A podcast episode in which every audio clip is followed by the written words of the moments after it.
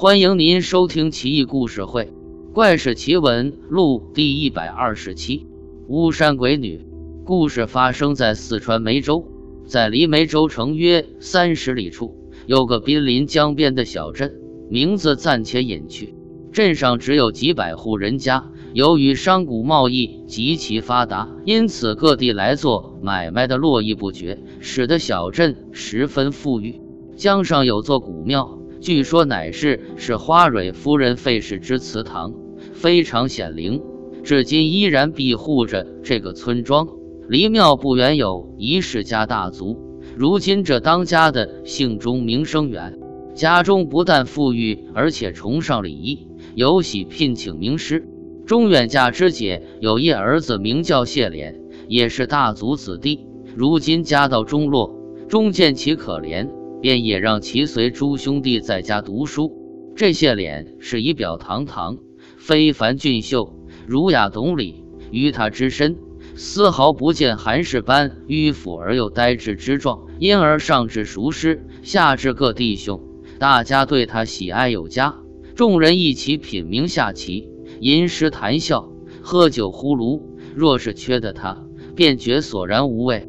钟家于私塾之后，建一所庞大庭园，园中有碧衣堂、水月亭、玩芳亭、醉春馆、翠屏轩等建筑。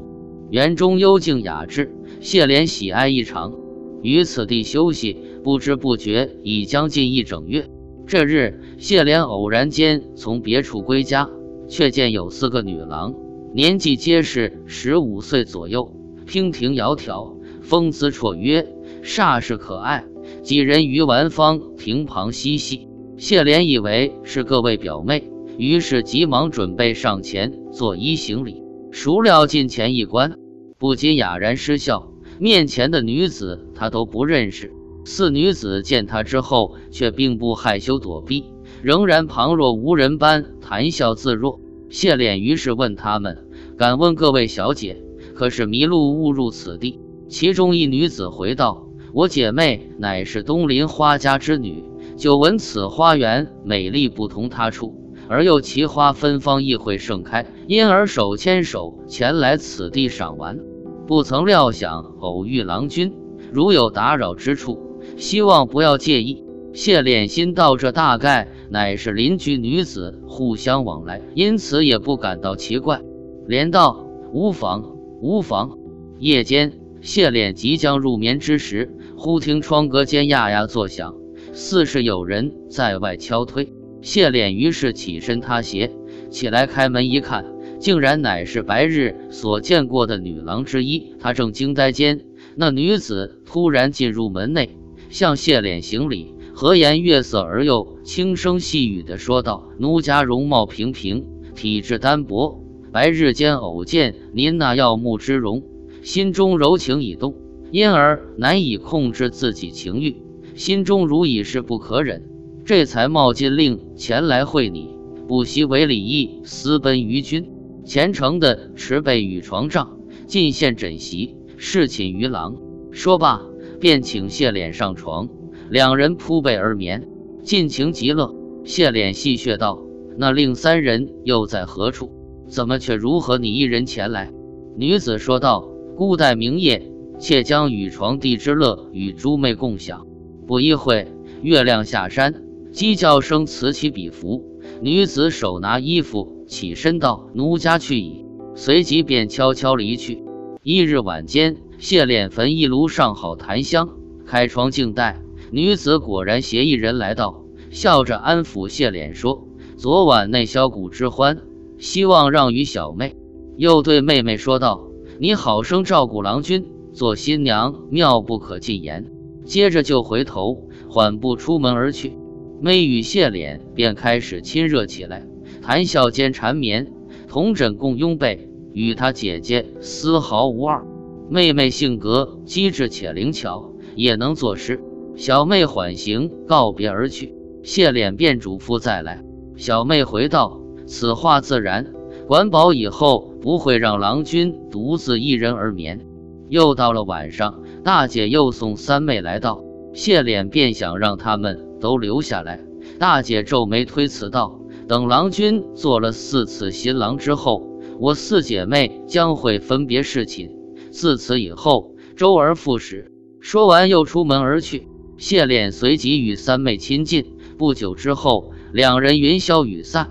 夜色已深，三妹此时残妆尚存，鬓乱钗横。她慌忙整饰衣袖，起身对谢脸说道：“今夜四妹将与郎君做配偶，而姐妹四人又不可能都来，因而大姐自会送她来此。”第四夜二更光景，四妹果然盛装与大姐前来。也与谢脸行夫妇之礼，两人山盟海誓一番，又暗诉衷情许久。自此之后，四女轮流分番，每晚有二人陪同谢脸而眠。谢脸思忖自己一介白面书生，能获如此艳遇，获一女已是不可思议之事，何况乃是四书。于是做了一篇峨眉古意以自贺，因诗作较长，此处不复。诗成之后，谢脸便又写出来给女子几人看，女子们竞相传观赏把玩，交口称赞，认为是天下间很难有人能唱和之作。此时唯有大姐沉默不语，良久之后说：“奴家四人乃是堂姐妹，皆是未出阁之黄花闺女，尚未许人，因偶然间窥赏园花，随即与君私奔。”所幸又承蒙郎君不嫌弃，特别给予恩赐及怜爱，唯只担心时日飞逝，佳期一时不再得，而郎君难免要娶妻，妾身四人却不能再嫁人。知回文锦寄与夫君，徒有苏若兰之才思，离魂而与夫婿同奔，苦无张倩娘能力，如此徒劳的令鸾凤纷飞嫣红互别。留下这一恨，千古悠悠，思念深长耿耿。细细一念，今日欢愉，恐会成他日大祸。三个妹妹听完之后，也都叹息，抽泣着而去。岁月又缓缓流逝，不觉却又过了一年多。谢脸父母果然派人来叫谢脸回去完婚。女子们听闻此消息，皆来与他告别。当夜，四女都宿于书斋。谢脸一一与他们温存，均分恩泽。天将晓，四妹对谢脸说：“大姐往日预言，今日已验。但按上天所定之期数来，我姐妹与郎君尚有一年缘分未完。唯愿琴瑟好和，伉俪和谐，人生至乐之景，有何能超过此时此刻？方望能深切怀念我们这些家世低微之人，切莫轻易背弃。”待得郎君成亲之后，定要寻求方便来此。奴家四姐妹定当踮起脚跟，望穿秋水，于翠屏轩下等候郎君归来。随即拔下一对金眼鬓作为送行之礼。其他三位姐姐也拿出翠钿、银镯、耳环送上，并说：“回去送与您之妻，传递我们的深厚情谊。”说罢，便与谢脸洒泪分别。谢脸于是将他们所送之礼都收藏于书箱中，踏上归家之路。谢脸方一抵家，婚期已经十分临近。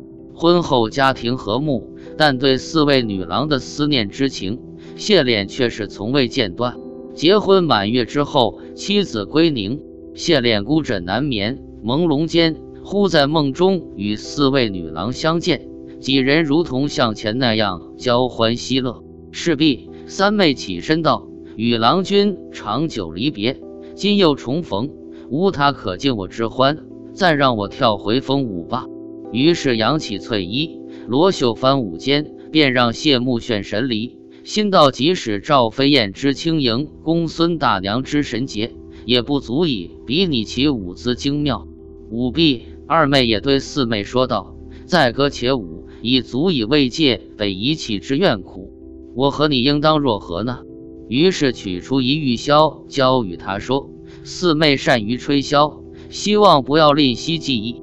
我一曲唱和，善莫大焉。”四妹欣然回道：“如此太好了。”于是便从容不迫地吹奏了三遍。箫音清幽间带着和谐，婉转间掺入细嫩，幽怨间又有岑寂萦绕，就如同夜露使寒蝉感到阴冷。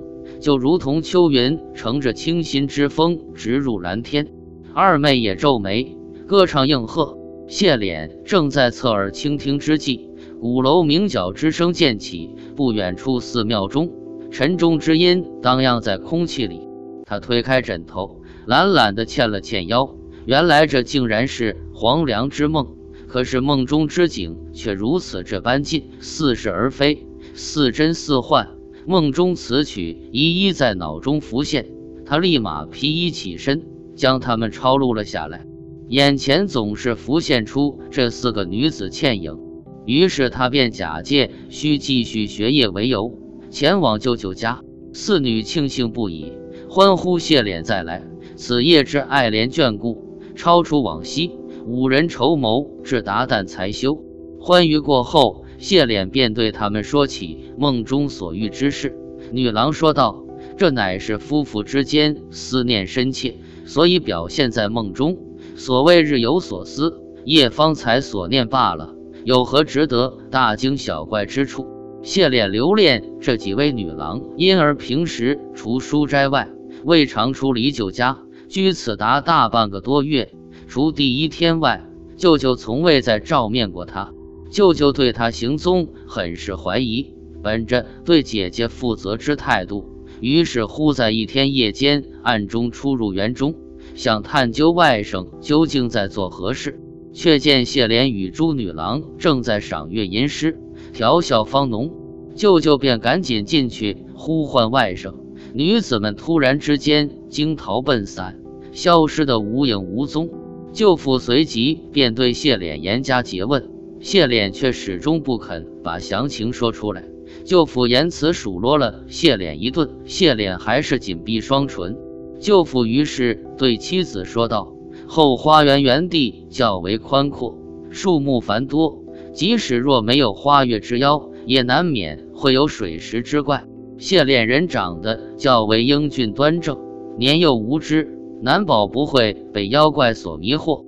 如此看来，还是得赶紧送他回家，以免时间一长他会病。”妻子也颇为赞同。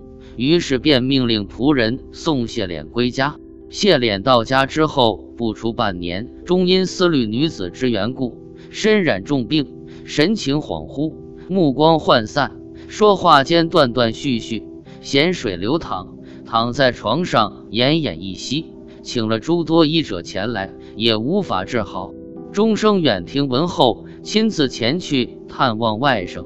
并把他所发现之事原原本本告诉了谢脸父母。谢父火冒三丈，再三询问。谢脸见长辈皆在眼前，心知已瞒不住，这才吞吞吐吐吐露实情，并且又把所得诗作以及金眼鬓等物品拿出来。众人大吃一惊，原来这都是泥土所捏出。他父亲知道谢脸此时已遭受鬼妖祸害，心急如焚。连忙与钟生远一起到园中访查，找寻许久，却并没有踪迹。万般无奈之下，两人便抱着最后希望前往花蕊庙求签。正当他们经过东边廊屋一小房间之时，却见此房间有帐幕遮掩，而此处乃是人迹罕至之境。他们对视一眼，便揭开帐幕一看，方才恍然大悟。只见上面提着巫山神女之位，素有四位美女之泥像。东边所坐一人少眼鬓一对，右边二人臂上缺少镯子一双，耳上少耳环一副，而左边一人脸上脱落两枚花钿。谢脸之父看后大为惊慌，随即拿出泥捏之物品，一一摆放回原处，却都相吻合。恼怒之下。随即用手砸碎四位美女像，又命令仆人将她们全沉到江里，然后抑郁地回了家。此后一个多月，谢脸病逐渐开始好转，怪魅遂绝。